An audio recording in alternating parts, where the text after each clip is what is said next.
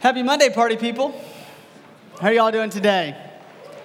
Hey, if you have your Bibles, you can open them up to Mark chapter 2.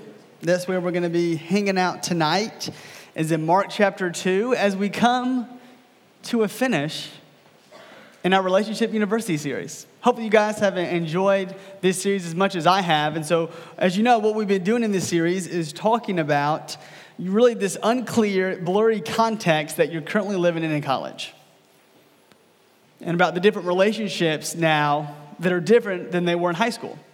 And how you can kind of navigate those relationships now that you're in this new phase of your life. And so, the uh, second week, we talked about parents and how we're called to honor them all throughout our lives, that when they stop becoming our coach, they should always be our teammates.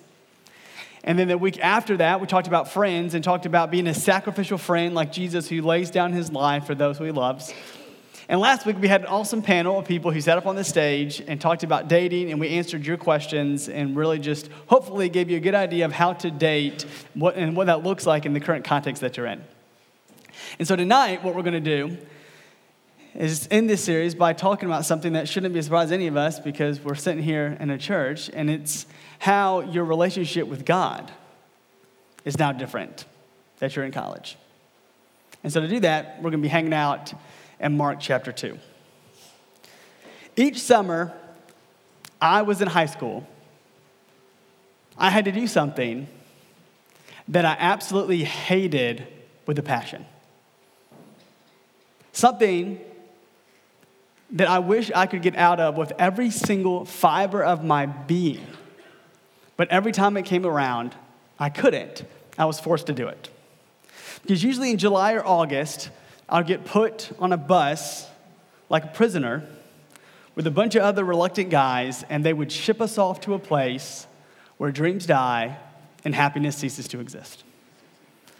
And we go to this place in order to participate in something that was more cruel than any form of medieval torture that you can think of. We'd participate in a defensive football camp. And let me tell you what made this camp so rough.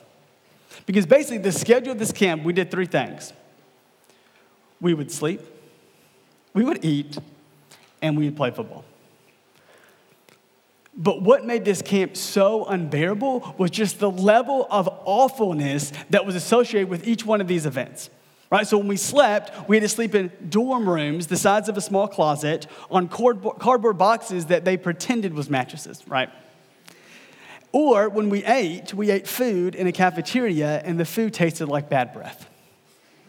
Or when we would practice, we would do it three times a day with shoulder pads and helmets and full contact, which BT dub is illegal, which is why after I went there, this camp eventually had to shut down. so you got to think about all of that stuff just made this camp absolutely miserable. But even though those activities is what made this camp absolutely unbearable, let me tell you why this camp was completely unnecessary for me. This was a defensive camp, and I didn't play defense. Every single snap I ever took on a football game, the four years I was in high school, was always on offense. I never played defense one snap in an entire game. And so you can imagine when my offensive self was going to this defensive camp, things were not pretty, right? I mean, I stood out worse than a pimple on prom night. I mean, that's what it was like. And so we do these activities. One time, somehow, I was trying to tackle a guy, grabbed his jersey, and I managed to break my pinky, right? Still don't really know how that happened. It's there. In fact, it's crooked. I know you can't see it, but I can. So I'm validating myself right now. And then this happened. This is hilarious. So, there was one time, this is how unintimidating I was at this camp. So I was doing this drill, right? And this guy was across from me, and we were participating in this drill. So the coach said, Hey, you need to, you need to trash talk this guy. Right, I guess as a way to get us fired up. I don't remember now. And so the guy sits there and he's like, I'm gonna get you, you skinny wiener. Dude, why do you have to go make it all personal, right? so that's, that's who Jesse Stewart was at this camp, right? Like that was me. Like nobody was intimidated by me. Nobody was scared. I was just sitting there going through all these defensive drills as an offensive player. But the reason, or I should rather say, the lame excuse for why I was at this camp was this. Every night, for about two hours, we would go and we'd scrimmage other teams. And so they wanted me to be there so they could have an offensive player to play receiver during these scrimmages. So, what that meant is I had to go to this ridiculous camp, eat this miserable food, sleep in these miserable dorms, and go through these miserable practices awkwardly just because for a couple hours a night I could sit there and play offense for, this, for my school. Like, that is absolutely ridiculous. That is a horrible reason for why I was at that camp. In fact, what's even crazier is that they had an offensive camp that was so much easier that I wouldn't have mind going to, but instead they wanted me at this defensive camp instead of being at a specific offensive camp for people like me who played offense. I'm a little salty, obviously, right? Just a little bit. But imagine, just imagine if this was you. Imagine if you were in my position. How would this make you feel? I mean, how irritated would you be to be at a place that made you absolutely miserable just because the coaches could use you for a few hours each night? I mean, how frustrated would you be being at this place for this ridiculous reason, even though there was an offensive camp that was much easier that you could have gone to, but you were forced to be at this one instead? Man, if I had to guess, you would probably see this camp the same way that I did. This was a complete obligation, a complete obligation for me. Something that I had to be not because I wanted to, not because I enjoyed it, but because the coaches said so. The coaches said, We want you to be here, and that's why I went. And I really didn't have any good explanation for why I was there, except because I said so. And really, what we see is that's what obligations are, aren't they? Obligations are actions without explanations. Obligations are doing things when we don't really see a good reason or a good explanation for why we're doing them, but we're doing them anyways because somebody says to, or because we're forced to, or because we're required to. And my story really isn't surprising at all because when we're in high school, man, our life is full of obligations. I mean, full of things that we're supposed to do even though we don't really see a good reason for why, just because we're required to. Right? We have to stay in our class the entire time, even if we're done with a class, t- I mean, a test 10 minutes in, right? I mean, think about how crazy that is now. Now you just get up and leave. But in high school, you had to stay there. Or you had to be home at a certain time every single night, even if you had nothing to do in the morning. And so we see that high school is full of obligations actions that we have to do, even if there isn't a good explanation for why we have to do them. And what we see is that during Jesus' day, life was just as full as obligations as it is now. And so the story that we're looking at today highlights just how big of a deal obligations were back then. And so to give you kind of context, if you will, about what's happening in this story, is this is taking place on the Sabbath, which is huge, super important.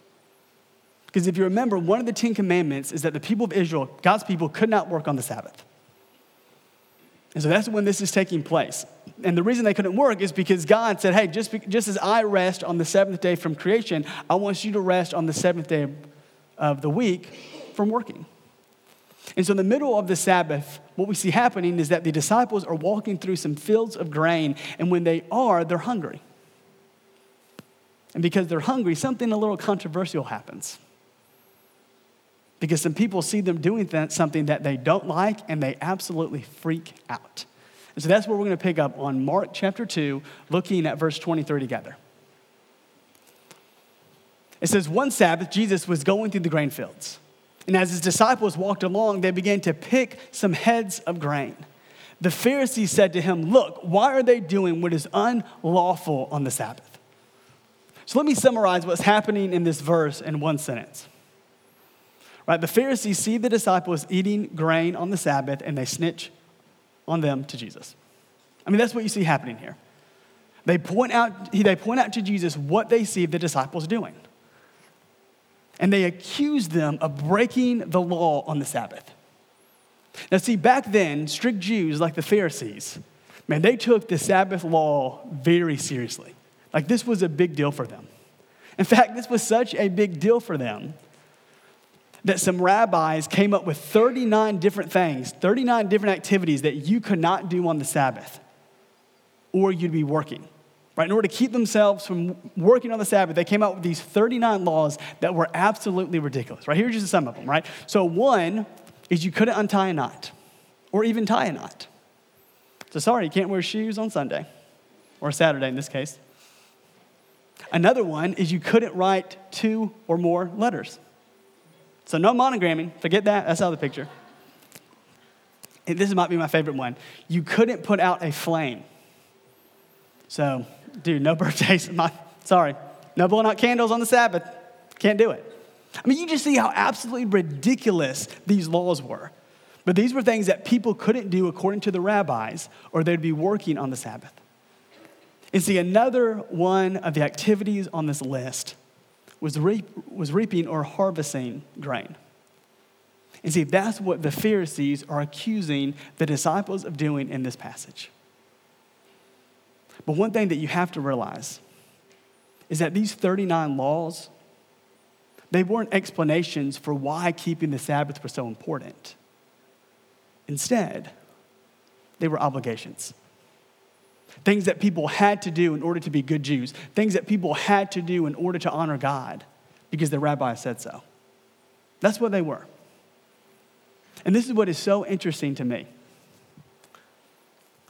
Clearly, even though the Pharisees thought this was a big deal, right, even though they're freaking out here, what's so interesting to me is clearly the disciples don't. I mean, they don't see anything wrong with this. Because if they did, they wouldn't be doing this heinous crime in front of their spiritual boss, right? And clearly, Jesus didn't see anything wrong with it, or otherwise, he would have stopped them and he would have said something. But because the Pharisees saw this as the problem, they decided to do something. They decided to impose their should onto somebody. They were saying, This is what you should do if you want to honor God. This is what you should do if you want to be a good Jew. And so they take their shoulds and they put it on the disciples. And see, what we see happening here with the Pharisees and the disciples is so similar to what happens to us in our lives.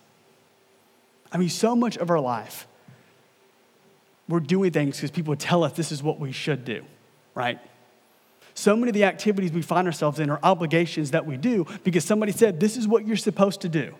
This is how you're supposed to live. This is how you're supposed to do things in your life.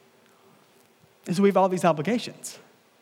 And so our entire lives, that's what we've seen happening. But what's interesting is when we get to college, that changes.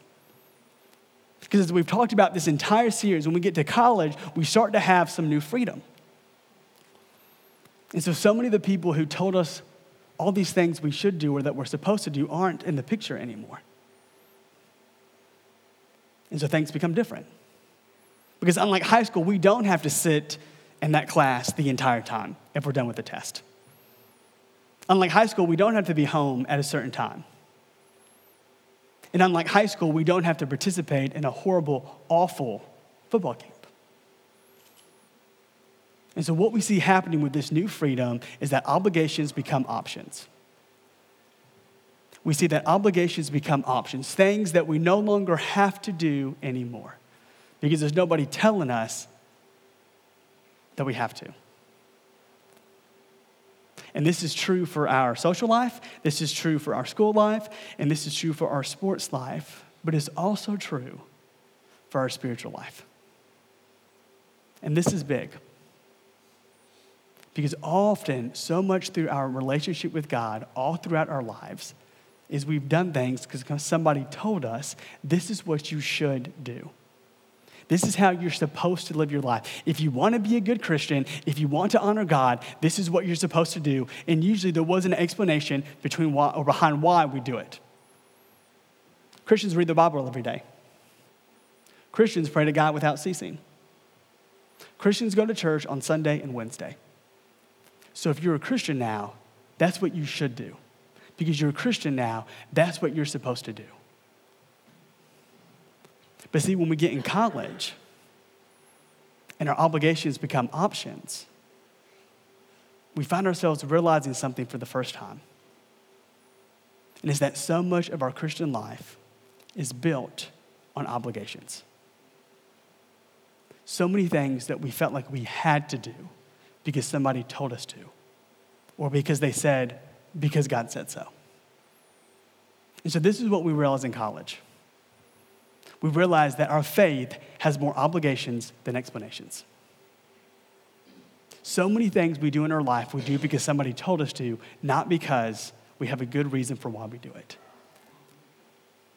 And usually, once we get to college, one or two things happens.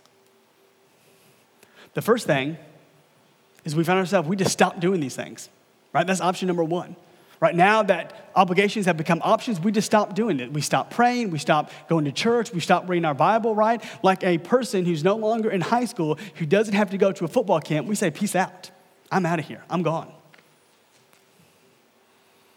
That's the first thing we can do. But the second thing we can do is that we can find ourselves still doing these things because we feel like we should because it still has been ingrained to us that this is how we're supposed to live our lives as Christians. But because we see them as obligations, when we find ourselves doing these different things, usually we do it either inconsistently or reluctantly. We find ourselves doing either inconsistently or reluctantly. So when it comes to the amount of time we spend reading our Bible or we spend praying to God, we're pretty inconsistent. Because if we're honest, we really just don't get a whole lot out of it usually when we do it. Or on Sundays, we're usually really reluctant to get up and to go to church. Because honestly, it's a little bit boring and we just feel like it's a little bit out of touch. I mean, you see what I mean? We might find ourselves doing these things that we've always done, but we do it reluctantly or we do it inconsistently. And it is so essential that we realize this in our lives the tendency that we all have to do this. And it's because this will hinder your relationship with God. Because whenever you see something as an obligation, you don't enjoy it.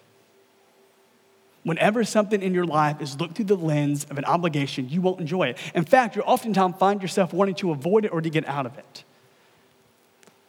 And so, if we see these different activities of praying and going and reading as something that is an obligation, not as something that is meant to grow us in our relationship with God,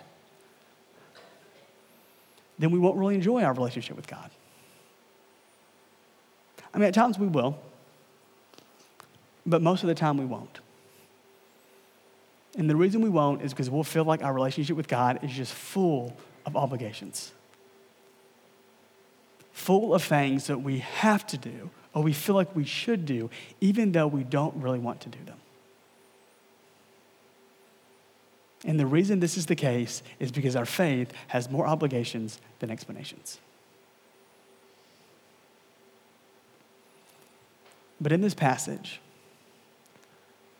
even though the Pharisees are looking at what the disciples are doing through the lens of obligation, what's amazing is that Jesus isn't. Instead, Jesus is looking through this situation through the lens of explanation.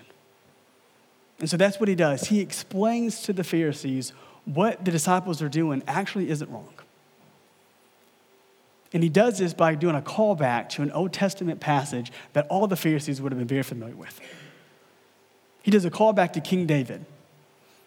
A time, excuse me, a time when David was anointed king but Saul was still currently serving as king. So Saul, for reasons we can probably assume, wants to kill David, right?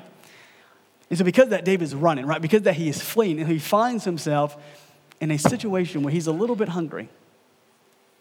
And like in the story earlier, something controversial happens because of it. And so listen to what Jesus says in verse 25. He, obviously being Jesus, answered, Have you never read what David did when he and his companions were hungry and in need? In the days of Abiathar the high priest, he entered the house of God and ate the consecrated bread, which is lawful only for the priest to eat. And he also gave some to his companions. Let me tell you why this story is so amazing to what we're talking about right now. Because Jesus talks about the time when David and his men are fleeing from Saul and they end up at this place called Nob. And when they get there, they're hungry, they're starving. Here's the problem there's no bread for them to eat. The only bread that they have to eat is this consecrated bread, this bread that they would put in the presence of God that the priests were only allowed to eat. Nobody was allowed to eat this bread but the priest. And so every Sabbath, what would happen is that they would take this bread and get rid of it. They'd put new bread in there for God, and then the priest had the benefit of eating this bread. Right? It was a source of food for them. But Jesus mentions that even though nobody else was allowed, according to Leviticus, to eat this bread, the priest still gives it to David, and he still gives it to David's men. But when he does this, he's not condemned. When he does this, he's not called out. And this is why. Because this priest didn't see this bread, this law about this bread, as an obligation that he had to follow just because God said so, even though people were starving and needed food. Instead, he saw it as an opportunity as an opportunity to take some bread and to feed it to some guys who were in desperate need of it. So, to this priest, this law, it wasn't a burden. It wasn't something that he had to follow religiously. Instead, it was a benefit. A benefit that God had given to him and that he could use to help other people in need. So, after Jesus uses this explanation, he says one, he says another line to the Pharisees where he drops the mic, and this is what he says in verse 27. And then he said to them, The Sabbath was made for man, not man for the Sabbath. And so, what Jesus is saying in a very poetic way is that you guys don't get it. Just like the law about the bread, the Sabbath was a benefit, not a burden. It wasn't something that somebody had to follow, that somebody had to do just because God said so. So, what he is telling them is that this law is not an obligation to rest. Instead, it's an opportunity to rest. It's an opportunity to take a break from the crazy, poetic life, right? All the stuff that's going on. It's an opportunity for the people of God for one day a week to rest to take a breath, to take a breather, and to step back and enjoy the life that God had given them. It wasn't an obligation of rest, instead, it was an opportunity to rest. And that's what the Pharisees didn't get. And so, what Jesus does is he uses this story to explain how this law not to work was not a burden, but a benefit. And when you see the explanation behind it, then you understand the law. And the same is true for us. When it comes to our relationship with God, if we want to turn obligations into opportunities, we have to know the why. We have to understand why we do what we do. We have to know the purpose.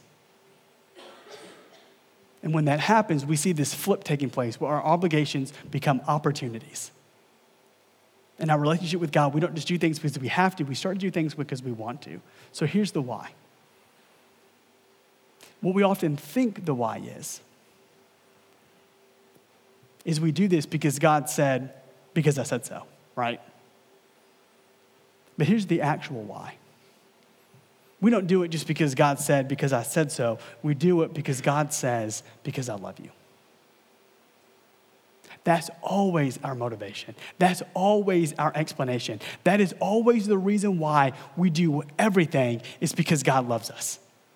And the reason we spend time reading the pages of Scripture is because God loves us and we want to see that love displayed in His Word. The reason we spend time talking to God is because He loves us and wants to have a relationship with us. And so we want to talk to Him about everything that's going on in our lives.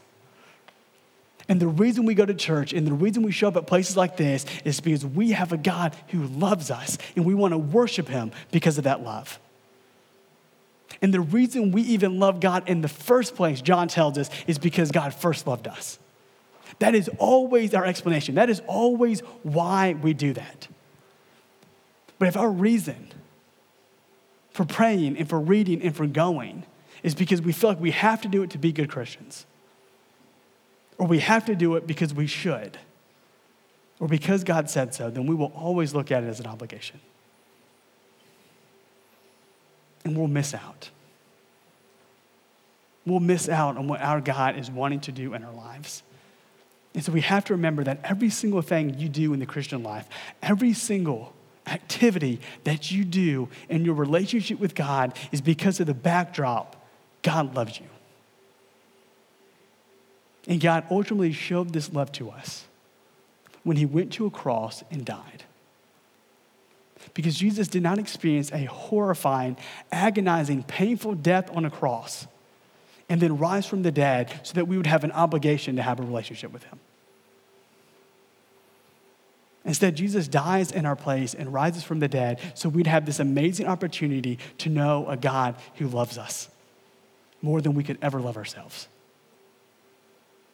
And so we always have to remember the explanation behind why we do what we do is that we can grow in this relationship with this God who loves us to the point that he even died for us. But whenever we take away the love of God and that explanation from the action, then it becomes an obligation. Because an obligation is an action without an explanation. But when we understand the reason why we do what we do, because God loves us, because He pursued us, then everything we do in this life is in pursuit of Him. And what we start to see is these obligations that we've looked at for so long as things that we should do start to become opportunities, things that we want to do as we chase after this God. And so that's what we have to remember is that explanations turn obligations into opportunities. Once we know the why, once we know the reason behind what we do of God's unfailing, unconditional, never ending love, then it changes our perspective on how we see the things that we do how we read our Bible, how we pray to Him, how we go to church, and how we do anything else that is associated in our relationship with Him. Because explanations turn obligations into opportunities. So, as we wrap up, here's my question for you What's your explanation? What's the reason why you do what you do? Why do you read your Bible? Why do you pray to God? Why are you here tonight? What's your explanation? Is because somebody told you that you should? Is because you feel guilty if you don't? Is because you feel like a bad Christian? Or is because of God's never failing love for you that He displayed on the cross? What's your reason? What's your explanation? And what we have to remember is that the foundation that we always build our relationship with God on is His love. Because that is a sure foundation that will never fail. That's where we build our life. That's why we do what we do with everything. Because God has given us a love that would never fail. And so we're going to sing about that. We're going to talk about or sing about how we want to build our lives on a foundation of God's love that will never fail, that is always sure. And let us start looking at our relationship with God not as obligations, but as opportunities to know more intimately and more personally a God who did everything so that we can be saved. Let's pray. Father God, thank you for tonight. Thank you, God, that even though in our lives we have the tendency to look as our relationship with you as full of obligations, Lord, that you still love us and you still pursue us. And thank you, God, that we have the chance tonight to change that. We have the chance tonight, God, to sit in this place and to worship a God who did everything possible so that we could know him so that we could love him, so that we could have a relationship with him. Not so that we could have these obligations in our lives, Lord, but because we have so many opportunities. And God, I know so much of my life I've been living in the realm of obligations. I've been looking through the lens of obligation, Lord. And my prayer is that you'd allow me and all of us in this room to look through the lens of explanation. which is your love. We do it because of your love for us. So, God, may we sing to you right here, right now, how we will build our lives upon your love because it is a sure foundation for our good, Lord, but most importantly, for your glory. And in Jesus' name I pray, amen.